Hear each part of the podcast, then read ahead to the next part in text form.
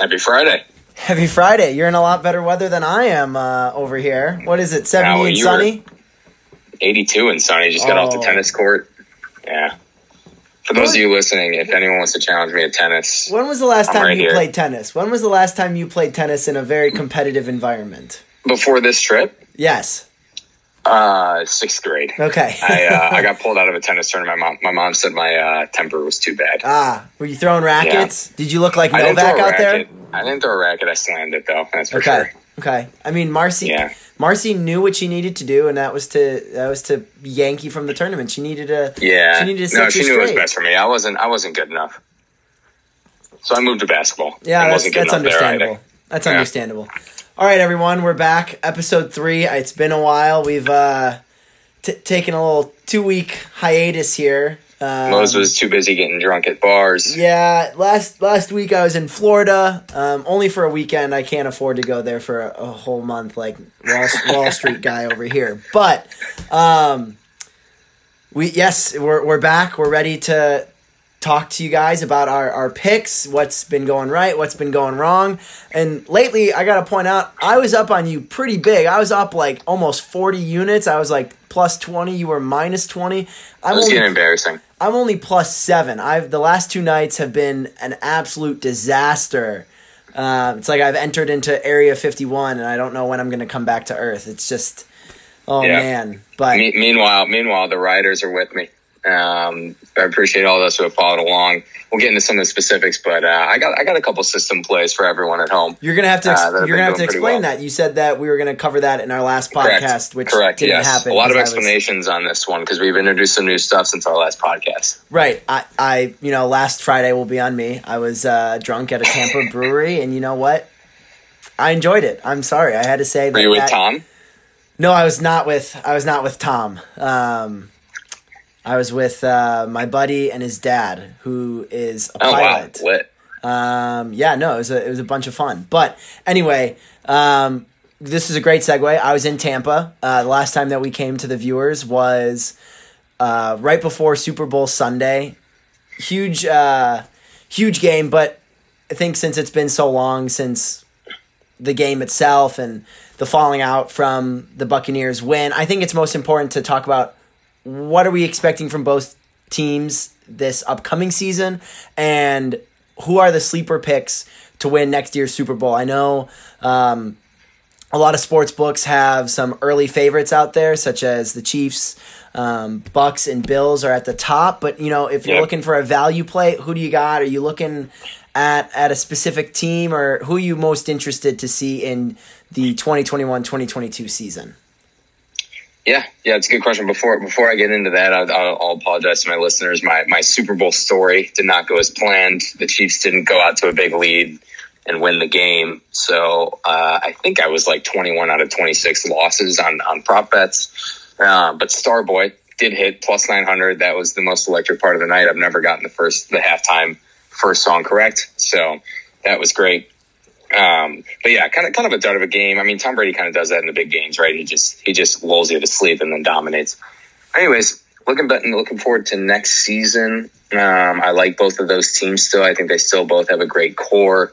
But as a sleeper, I mean, it depends on who gets traded, where some of these quarterbacks sign, right? With some of the news that we'll get into later. So we can talk about that. But I do like the Cardinals. I think the Cardinals make a big step forward. I love Hopkins. I love Murray. I pick that guy. I try and pick him on my fantasy team every year. So I think they make a big step. This is year 2 of their chemistry. So that'd be my sleeper in the NFC. And in the AFC, I think it's Chiefs and Bills. So no sleepers in that conference. What about you? So obviously, I mean, I have to think it's the Packers, but they let me down every single year. So I really can't, betting. If they couldn't do it this year when Rodgers was so motivated and Betting with your heart always isn't the right move. It's always you got to bet with your brain versus your heart. So I mean, any listeners out there, I'm sure you can relate to it. But I saw a mock draft that showed the Buffalo Bills taking Najee Harris with their first round pick. Interesting. And I thought that would just make the Bills offense just explosive, eruptive, like yeah, it would just transform the city of Buffalo. When was the last time they had a runner like that? Willis McGahee, I know, but Marshawn Lynch in the early days. They picked up Singletary, and he's kind of that, like, they like him, but I agree, he took a step back this year, so I don't think it would hurt to bring on Harris, but I'm trying to think of other needs for the team, maybe some line. I don't know. I mean, they need to shore up their linebackers. Matt Milano's about to hit free agency. He's the big name, and he'll probably command some decent money. They also have to, look going forward, because Josh Allen is going to get a deal. Right. He's going to get well, that's why they have to take advantage of it now, right? When they're on that, when they're on that young deal. Exactly. So I like the Bills. I think that the Chiefs, after what Patrick Mahomes contract, that's just and I'll get into it later, but I hate mega contracts like that, 10 years. I think that's just gonna, especially with the stars that they have, or that the stars that potentially that they will get, it's just hard to keep the core together. No doubt. But we'll obviously, our opinions and our tweets to our followers are going to change in the coming weeks as we franchise tag period moves along, free agency in the NFL, new year. Some exciting quarterbacks on the move, maybe. Yeah, it's a huge carousel. We already had a little bit of it when we talked to you guys last time. Jared Goff and Matthew Stafford traded places. Called that. Carson Wentz is now on the Indianapolis Colts. Russell Wilson, Derek Carr, Mitch Trubisky, a lot of quarterbacks' names are swirling around, and every day we just take it day by day, and we'll try to predict where people are going, as well as what we think their new team will do with them on it. And I think that after the NFL draft, we'll get to you guys. I'm all about betting over-under win totals. I think that's just something so easy.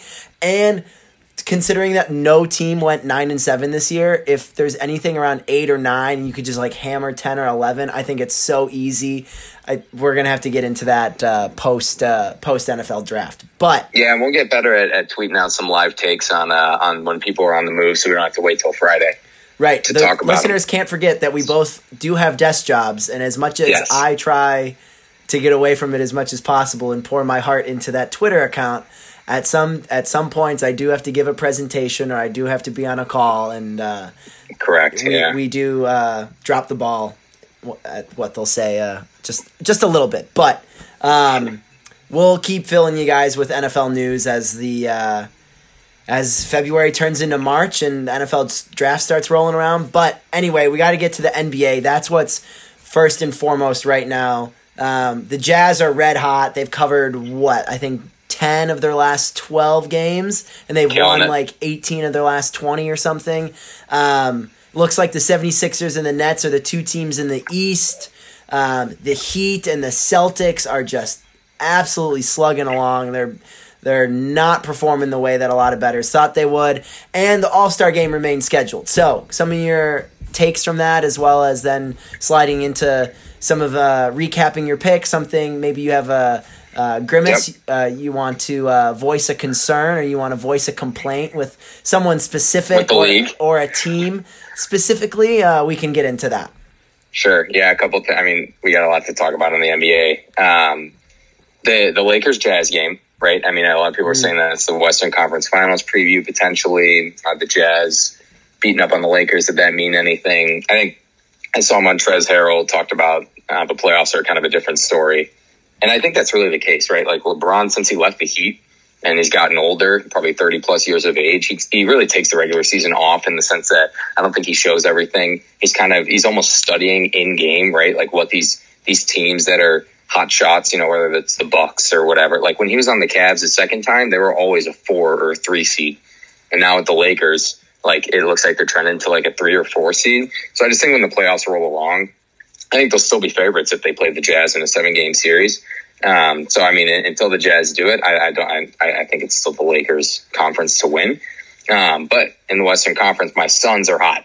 Don't sleep on the Suns. Everyone's hopping on now. I see the bandwagon happening. Dude, let's talk about Frank Kaminsky. I picked him up in my fantasy basketball league. He's producing. I love that. Although he couldn't produce in the 2015 national championship against Duke. Yeah, well. But anyways, yeah. My Suns are hot. And then the Eastern Conference, I'm still all over the Nets.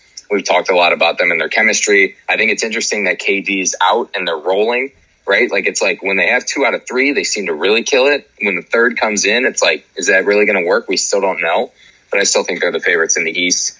And then, yeah, I'll explain. So first half overs I've been hitting for the listeners. I think I've hit my last 4. I've switched. I said that the prime range was 113 to 114. I was going to have to ask you about that. I was going to have to call you out. You did say 113, and I think you picked one the other day at like 121, 122. Correct.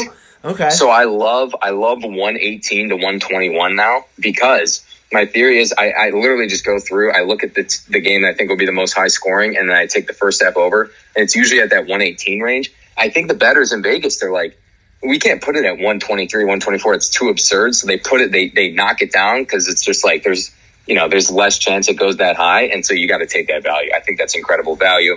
I've won my last 4. So first half overs, that's where you got to hit it in the NBA. Specifically, do you want to voice a complaint? Is there a grimace or I have no complaints.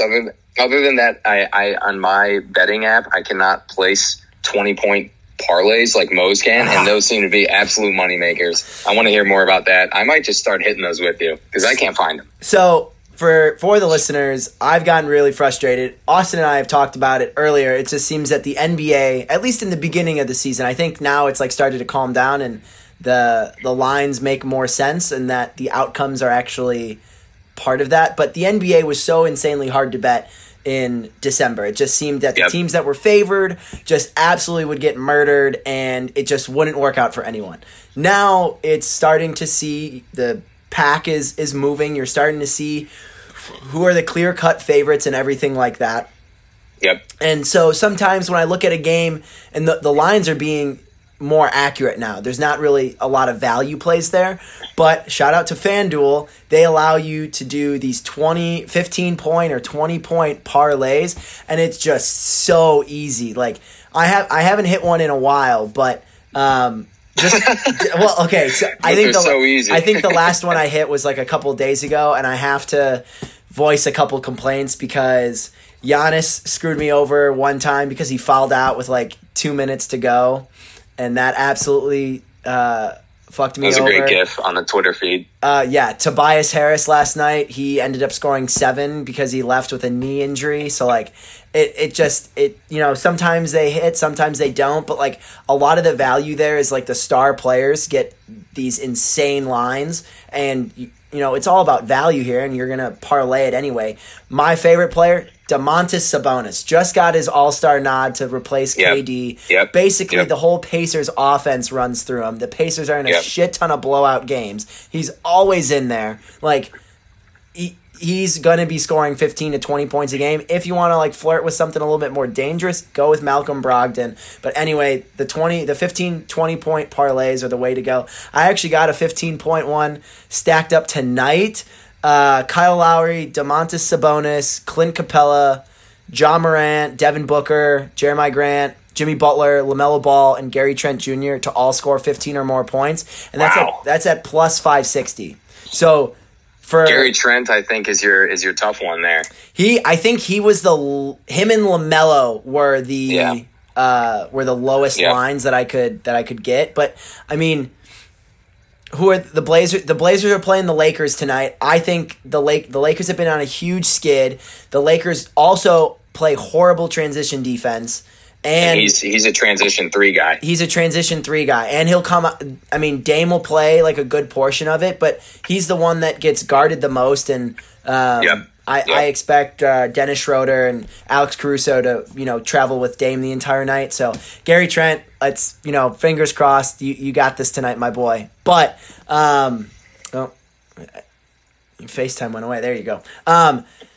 Those are the types of bets that I am super interested in. I gotta say, Giannis killed me a couple times, and the one team that I would like to call out is the Nets. Last night, I took your first half over. I wanted to try to replicate the team over or the first half Nets versus Kings. Both teams That sounds like a great first half over. What was it at? 112.5. I was like, this is right in the money line. Let's do this. And they finished at 112. The Nets ended up scoring 41 points in the second quarter, and the Kings only scored 19. So that was pretty atrocious, and that really just was the Titanic of my night last night. It just, everything started going down. Ohio State got upset, and you really started, putting it down. But I had just to recap for my picks for the night. I've got Golden State and Charlotte in my new prime range, first half over 119. I love that. I think it's going to be a shootout, especially in the first half. And then I don't know. This isn't in my range, but I just love the Phoenix Chicago first half over. It's at 110.5, which is low. But I do love betting Phoenix overs because I just always assume that Chris Paul and Devin Booker never miss. So I love hitting those overs. Even if you don't want to talk about the Suns, Zach Levine has been red hot lately. He's averaging close to 30 hot. Points. I mean, talk about Sabonis. The Bulls offense runs through Zach Levine. It is every thoroughfare of the Metra L line is Zach Levine, and it just pours right into the city. And he's just the heart and soul of the Chicago Bulls offense, and it makes sense. He's scoring 30, 35 points a game. So I mean, if you want to hit that over, you think it's a little low, the listeners got to listen. That's right. And I just one final gripe I thought of. I tagged Mose in the Instagram in this video. Kelly Oubre thinking that he can jump out of the gym and try and put back LU dunk. We are the biggest anti-Kelly Oubre podcast here in the world. I'll add it to our Twitter bio. He threw it over the backboard into the fifth row. I'll add it to our Twitter bio. We are anti-Kelly Oubre. It is an anti-Kelly Oubre podcast. So, but let's move on to college hoops. I want to hear your reactions from kind of the past couple of weeks.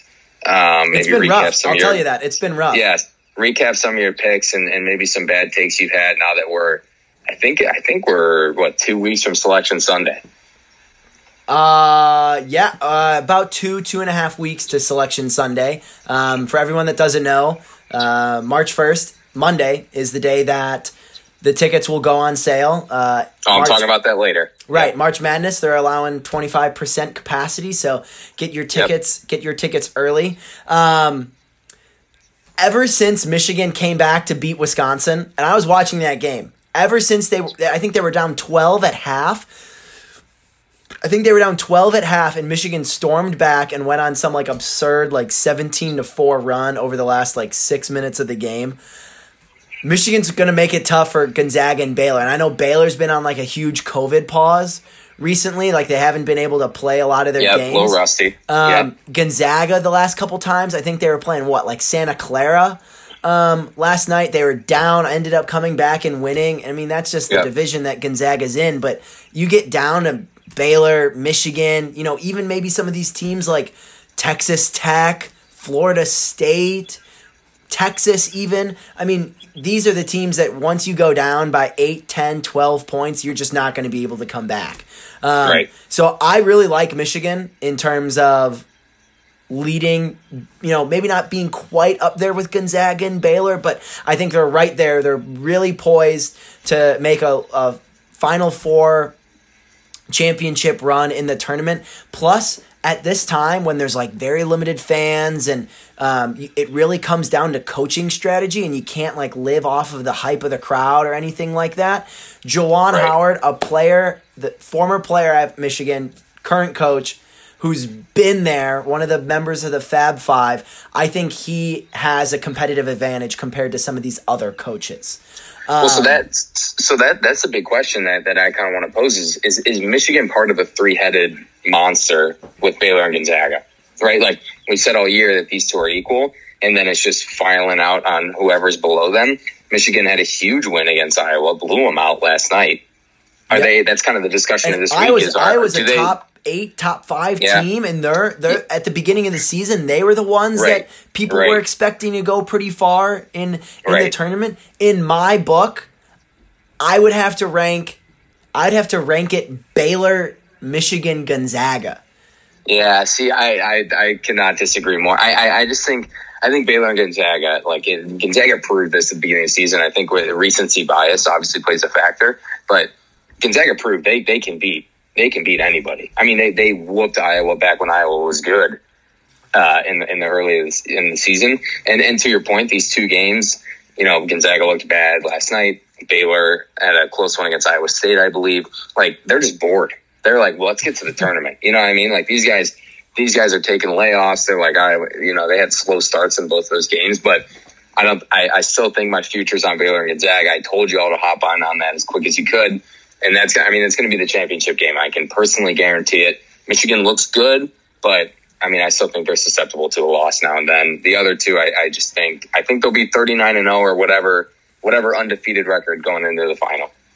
Yeah. So, that's obviously big news heading into the tournament, and where right. These teams are going to stack up, how the conference tournaments are going to play out. Duke's back. So we'll get to that in a little bit, but how the tournament stacks up and everything like that. And I think it'll be really interesting to see if teams opt in, opt out, if there's any COVID pauses, or how the NCAA will deal with that. But the next question that I'll have to ask you, and your sleeper picks, your early sleeper picks for the tournament, teams that aren't getting enough credit right now, but you expect to that are hot right now and are you expect to not win it all, but at least start dancing, and it's the Cinderella story of getting to the Sweet 16. Yeah, no, I got a couple, and we'll I want to talk about Duke in a later segment, but I think for sleepers, there's two that are on my mind. Alabama seems very much like the Auburn team that made the Final Four, where super fast pace, and they shoot at like a 46% clip from the 3-point line. In the tournament, if you can get hot from three, and Alabama's been hot from three most of the season, you can go far. It doesn't matter how talented your roster is. So I think they're a scary team. I would have trouble knocking them off my bracket. But I also don't know if I want to put them into the Elite Eight Final Four, because if they're cold from three, it's going to be tough. But I definitely wouldn't be surprised to see them go far. And then my second one's Loyola Chicago. I love that team. I saw an article that they're statistically better than the team that, the Cinderella team. And I think they had a home and away with Drake since we last talked. And that was Drake was the big team out of the Missouri Valley, and they looked really competitive against them. So I love Loyola Chicago. They should be like a 5 or 6 seed again. So we'll see. How about you? So I know that they're ranked high, but I think post Big Ten tournament, they're going to fall a little bit. I'm all over Illinois. And I think stop it. I think Illinois is they're going to get downplayed in the tournament, and they might end up being, like a 4 or a 5 seed, and they're just gonna absolutely destroy people. So I don't know if you watch, I don't know if you get it on the East Coast there in Florida, but the Big Ten Network plays a lot of the games. I'll throw them on even if it's not a Wisconsin game. And yeah, I don't get the Big Ten Network. I need to introduce you to a man named Kofi, who is the starting center for Illinois. Yeah, Kofi Cockburn. The man, the grown man, is 7'1", 280. This guy, he's a beast. He came back. He would have been first-round pick, I think. I didn't know last year. But this guy, he's a beast. This guy is literally has the strength of a trash compactor. He is just unbelievably yoked. Any player that stands next to him is he literally looks like Peter Dinklage compared to this guy. I think a great comparison, honestly, is a young Dwight Howard. You know what I mean? He's got that body type. I would be all over that. He struggles with his free throws, but down low, he is absolutely forced to be reckoned with. Every time he dunks the ball, we talked about that there's no fan environment, but down there in Urbana-Champaign, every time he dunked the ball, I'd be out of my seat just going absolutely nuts. Yeah. So I really like Illinois. You said Alabama. Another team that I think is going to get downplayed is Arkansas. And Arkansas just beat Bama the other night. I still think Bama's going to win the SEC tournament, but I think because of that, Arkansas is going to get a more favorable seed, and they'll be able to do a little bit more damage come tournament time. Lastly, the team that I think is going to be like one of the last ones in, but one of the first ones to make the Sweet 16, Wichita State. They've been really hot lately. I think they come from like a subpar conference. They've been winning a lot recently. I'm all over them to be either one of like the last four in or be in a play-in game, something like that. I love Wichita State. Heading into the tournament. I want to get into our picks for the week just quickly, because in this segment I'll kind of explain another part of my system. So we've got the first half overs in the NBA, and then for college basketball, I'm taking any unranked underdog who plays a ranked team, and that ranked team is favored by 2.5 to 5.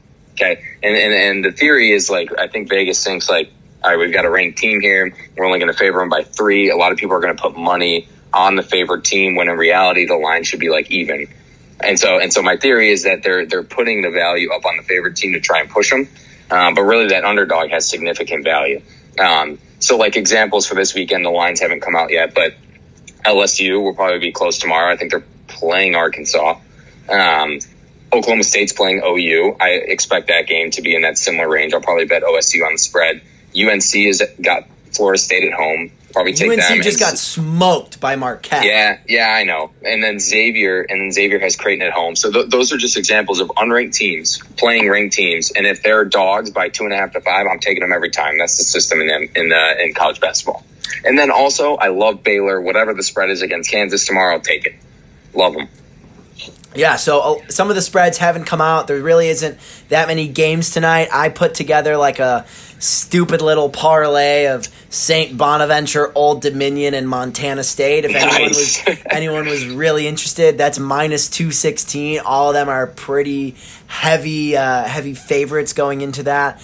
Hammer that, go to the bar, you can't even watch the game, come home, and you'll have a couple bucks in your pocket. Yeah, I mean, to make up from the absolute onslaught, it was like basically I was the Persians last night and you were 300. It was just, I was getting forced off of a cliff. It was bad news, but not many, I don't think there's any really ranked teams playing tonight, but... No. All over the Bonnies, Old Dominion, what are they, the Friars, and then Montana State, the Grizzlies. Let's go, baby. Take it home for me. Let John Denver sing. We're going to move on off of that, but as you guys know, we'll tweet you guys tomorrow with anything. Don't worry, I will not be hammered at a bar tonight. I'll be able to get it to you before noon. Yep, we'll get our picks in very early. You'll be able to... study our picks, see what the lines and the spreads are looking, and you'll be able to have a great Saturday just sitting on the couch. But now that we're moving off of the betting side of it, let's talk about some of this free agent buzz. So it's the bottom line. Need your opinion on it. There's been a lot of trade and free agency rumors in the NFL surrounding some of the biggest stars, which in recent memory – really hasn't occurred. A lot of teams aren't interested in trading some of their most valued or most highly possessed players. Houston still isn't interested in trading them, but I think you see.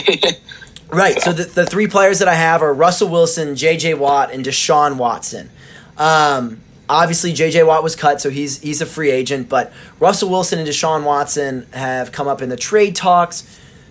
What is your initial take on, do you think they'll get traded, and if they'll get traded, to where? And then for JJ, for any of the people listening, your team to sign him.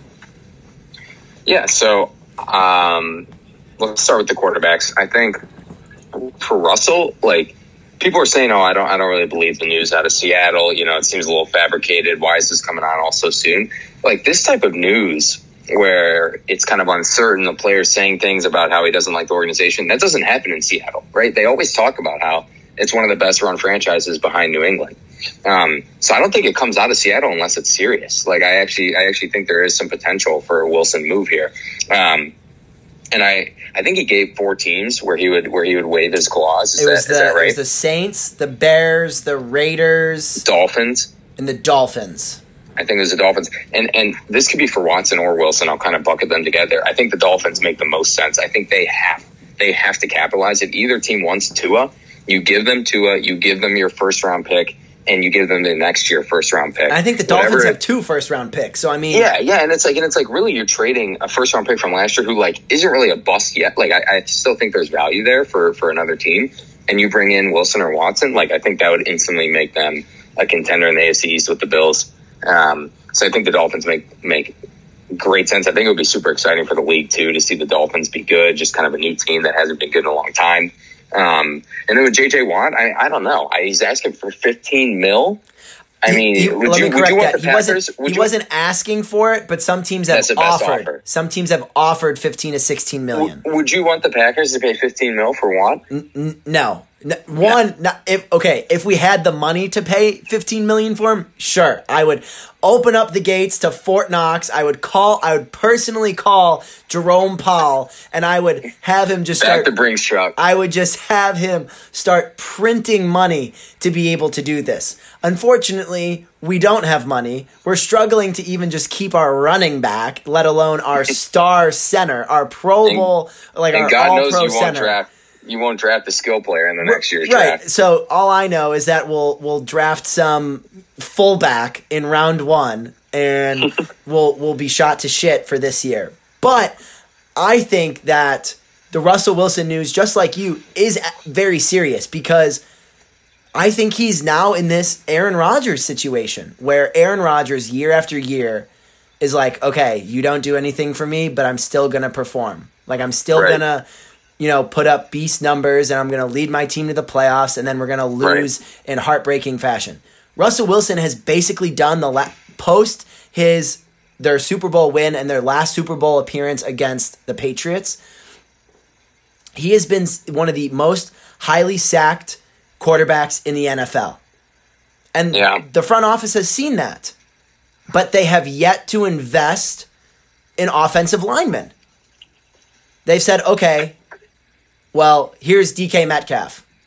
You might get sacked more, but you'll have more big plays. Here's Rashad Penny. Yeah. Okay, our defense isn't that great, so here's Jamal Adams.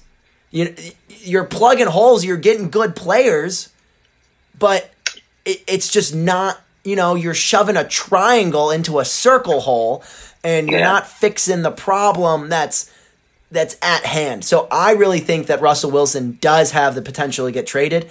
Deshaun Watson, I think he's going to get traded too. I mean, we've seen it with a lot of stars when they say that they want out and then they don't show up to training camp and the team has nothing left to do but to trade him. And I think that they should trade him sooner rather than later because if he sits out in training camp, I think his value will go down, especially post-NFL draft. You're going to want to unload Deshaun Watson as soon as possible because you'll be able to get as many picks and draft capital or any other players for him as possible. Yep. Regarding J.J. Watt, I don't think he goes to the Packers. I don't think he goes to the Steelers. It might be the Bills or the Browns. The Bills were really close. They need some help on defense. The Browns need it, right next to Myles Garrett. I think the Browns could be really, really good. I like that. So I don't know. I know the Browns and the Bills are kind of at the top, and normally I think that he'll, it'll be shocking or something like that. But anyway, since J.J. Watt's future is a little bit unknown, let's talk about some people that are very, very unknown. Ben Roethlisberger and Dak Prescott. Who has the most uncertain future?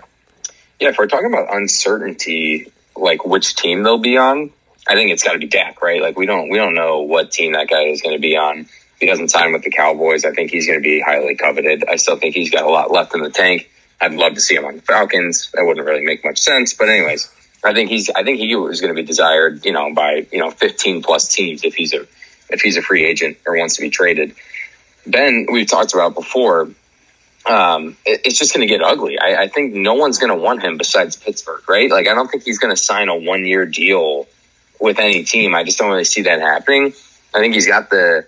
What he wants in Pittsburgh. It's just a matter of are they willing to re-sign him, and I don't really think they should. So I think it's most uncertain on whether or not he's going to be in the league. I think it's Ben Roethlisberger, but he's got 1 year left on his deal. Pittsburgh has said that they want him back, but that they will. I think he's like a $40 million cap hit this year. Yeah, right. It's like it's like, dude, I mean, you got to move on at some point. But so I think for Ben, it's uncertainty on Steelers or he's not playing. And for Dak, it's uncertainty. I think it could be, any team if the Cowboys don't keep.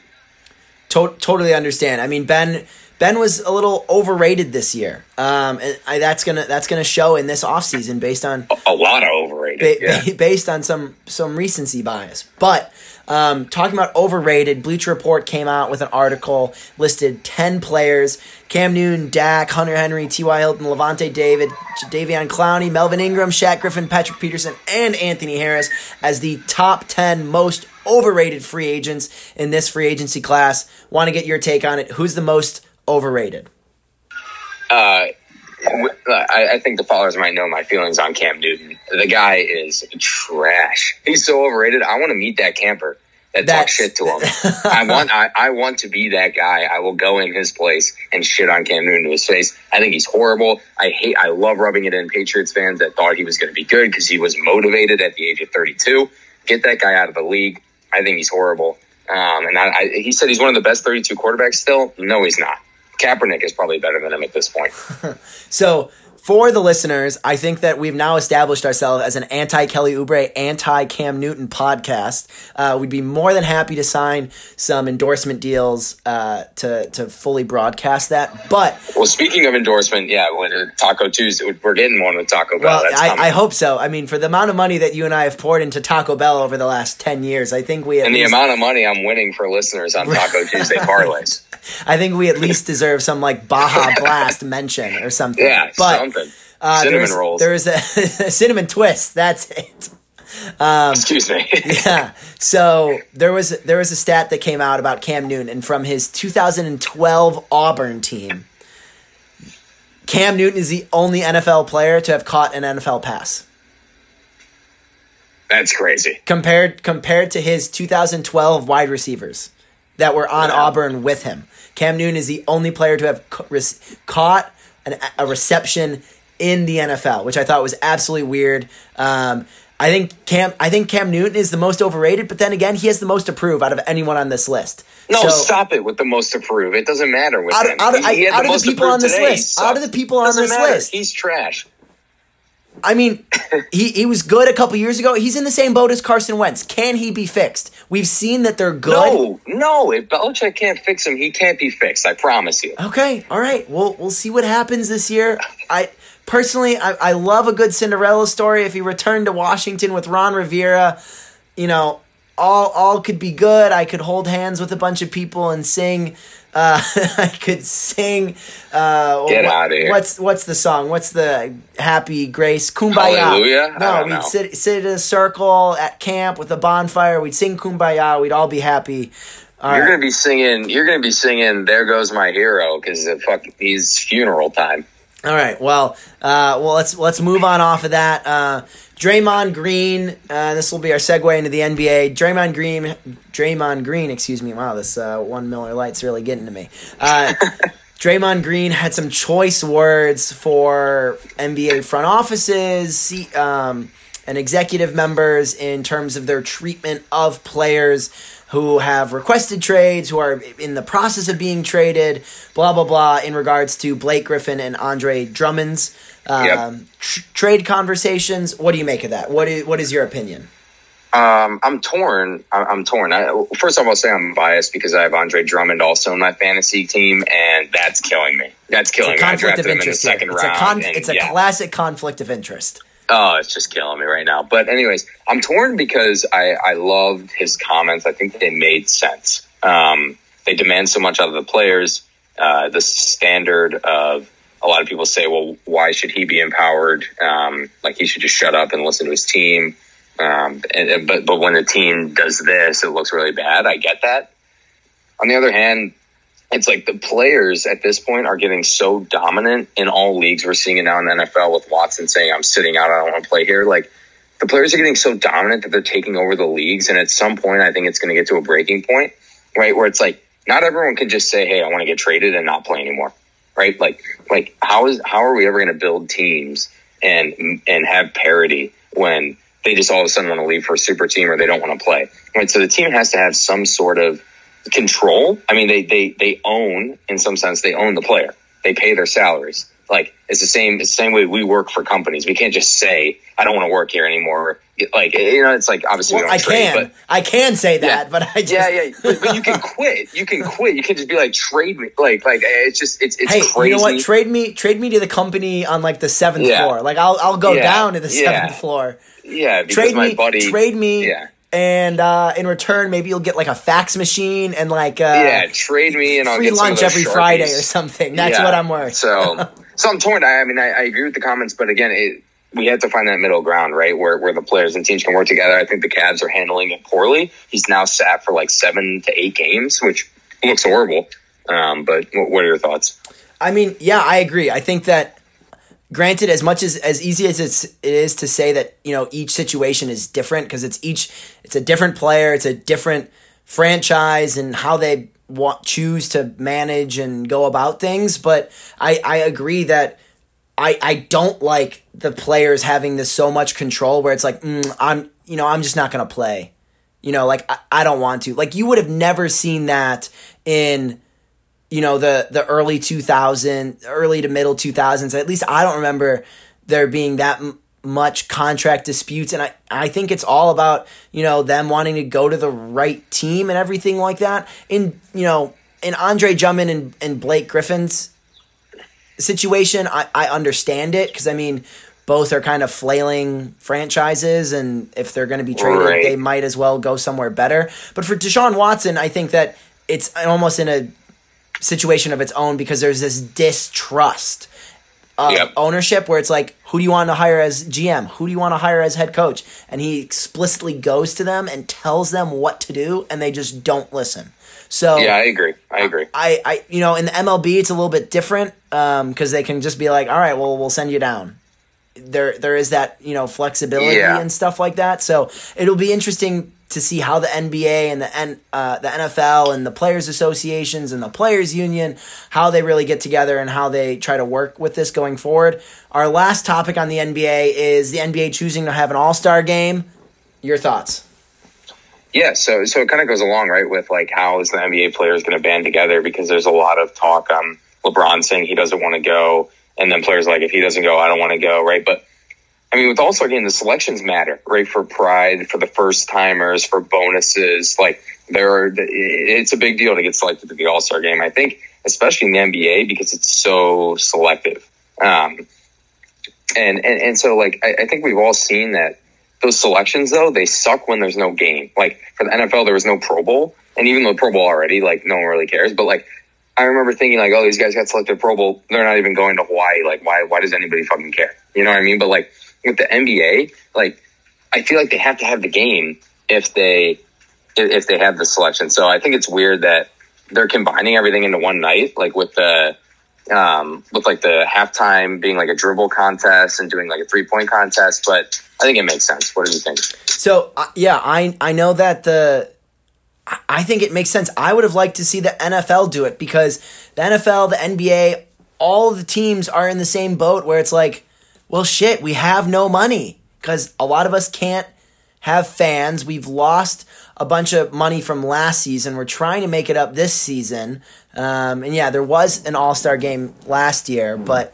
I think that just from, you know, it gives the players a break and maybe they negotiate for, you know, maybe like an extra 1 or 2 days off or something like that. But I think from the fans' perspective, from the players' perspective, I mean, you know, this was always looked at as this, you know, almost like an oasis for the players to like, you know, relax, have fun, be with all of the all-stars and all their buddies, you know, the celebrities courtside. Yeah, basically. Yeah, it's always been like that. And I think that the NBA is trying to do that in a, you know, safe and more simplistic way. But, yeah, I hope that they do it and that they, you know, actually go with it. But obviously they do need player support from that.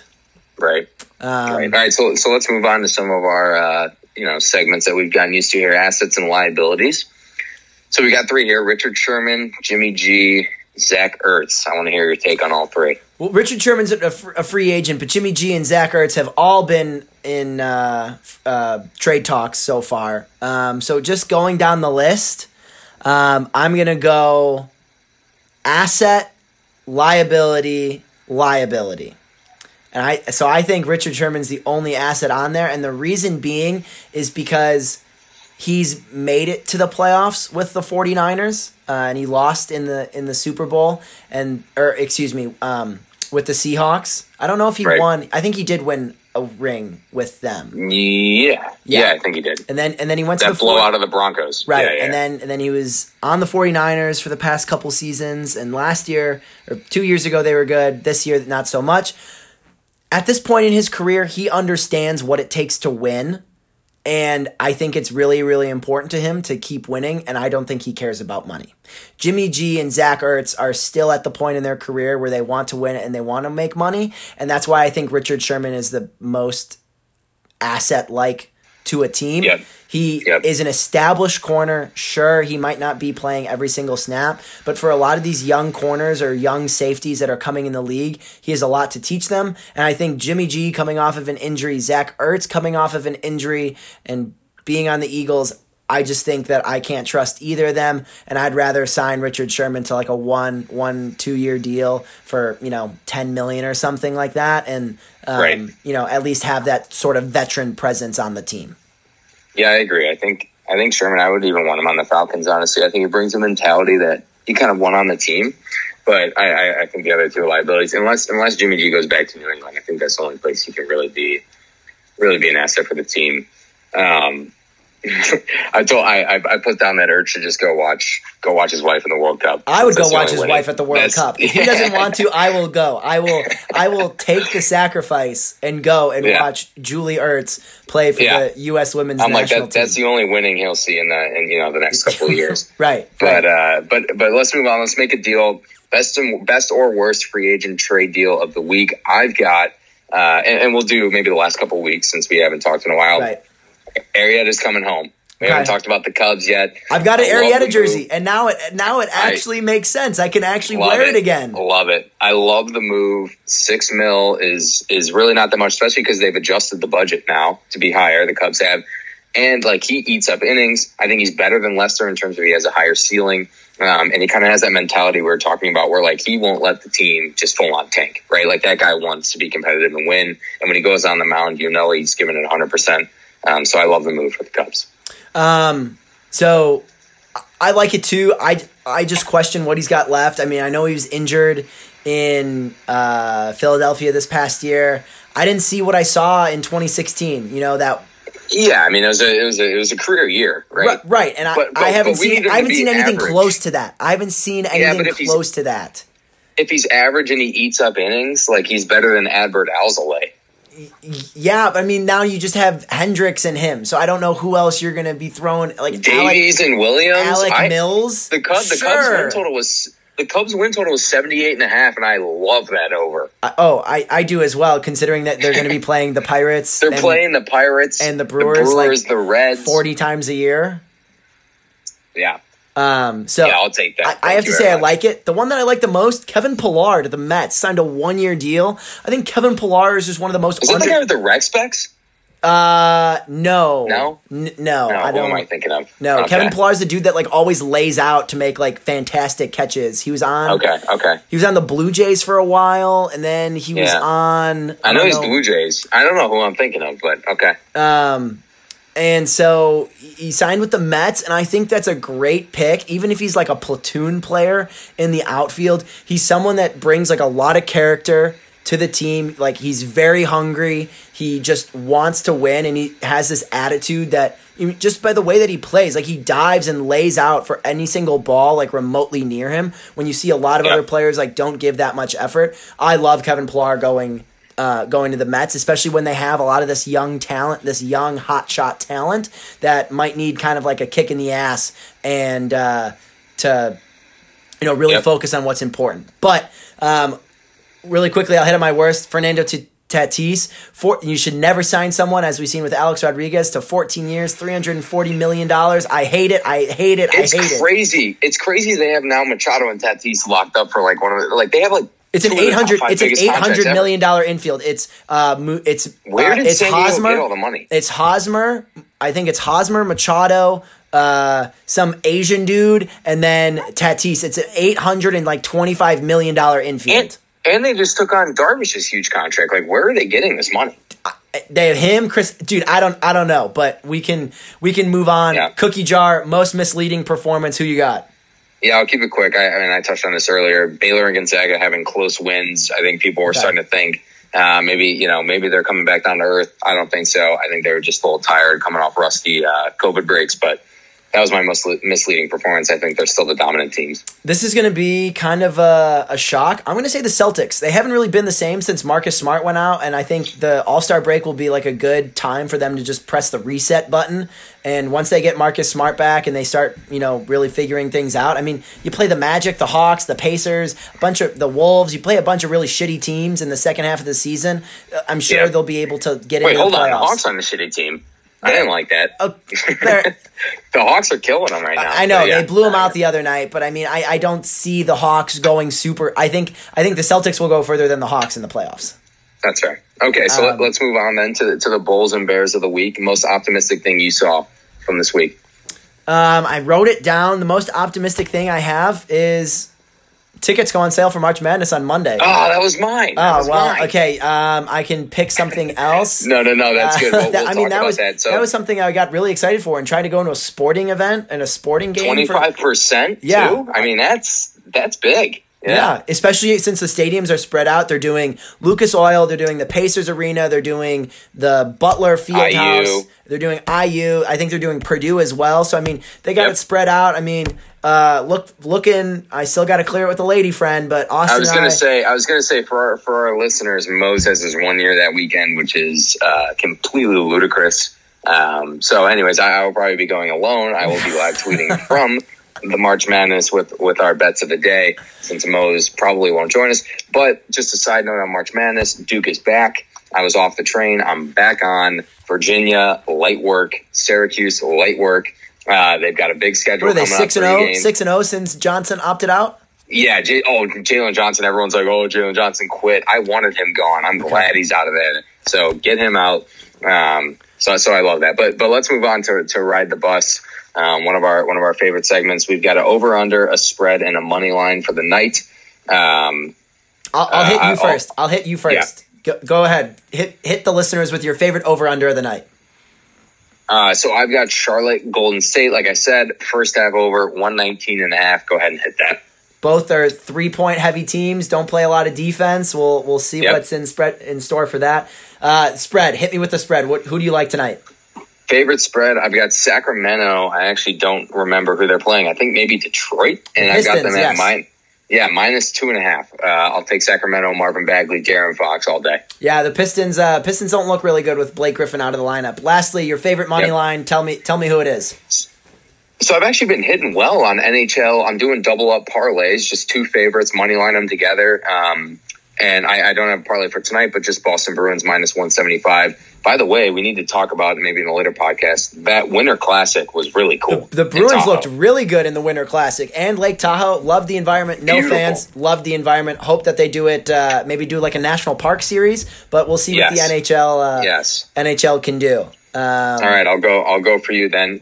Your favorite over-under. I got the Raptors and the Rockets tonight. Both teams are atrocious at defense. The Raptors are a pretty good shooting team. The Rockets play from behind a lot, over 220. I think that's a pretty fair number. So I got Raptors-Rockets over 220. Okay, favorite spread? I love the Blazers +5 versus the Lakers. Lakers have been sliding. Blazers have actually looked kind of decent. I don't know if the Lakers can really put it together. So I'm gonna hammer Blazers +5. Okay, and then your favorite money line. Really didn't like any, so I got to go with a favorite tonight. Jazz over the Heat. I know it's -260. There's not a lot of value with that, but just got to stick with the team that's hot and . Don't if it ain't broke, don't fix it. There you go. So I got to leave it there. We'll round it out. We've had a lot of Taco Tuesday success. Rest in peace, Pedro Gomez and Vincent Jackson. Lost some unbelievable people. Happy trails to the Pouncey brothers who announced their retirement. If you didn't see the video, Eli Manning needs to stick to football and not skiing. That was absolutely atrocious, him wiping out on the slopes. And lastly, to leave on an optimistic note, I have to share the story of 19-17 Ernie Shore no-hitter. He threw a no-hitter for the Boston Red Sox, but it was only credited with a complete game because Babe Ruth started the game and he walked the batter, didn't like the call, argued it with the umpire, ended up punching the umpire in the face, and then was ejected. So Ernie Shore came in, ended up throwing a no-hitter, but wasn't credited with one based on Babe Ruth being thrown out for punching the umpire earlier in the game. Wow, so that was Hey, 1910 Prison League, and now we've got this. I love the history. I love, like, you know, sprinkling it in some you know, little known baseball or sporting facts for our listeners. Sure. Just to, you know, if they really hate all of our betting picks or they just don't condone it, at least they get a little, you know, history knowledge, a little a push in there. But that was our round out for the week. He's Austin. I'm Austin. As always, this is Two Guys, One Book. We'll see you next Friday. Have a good weekend.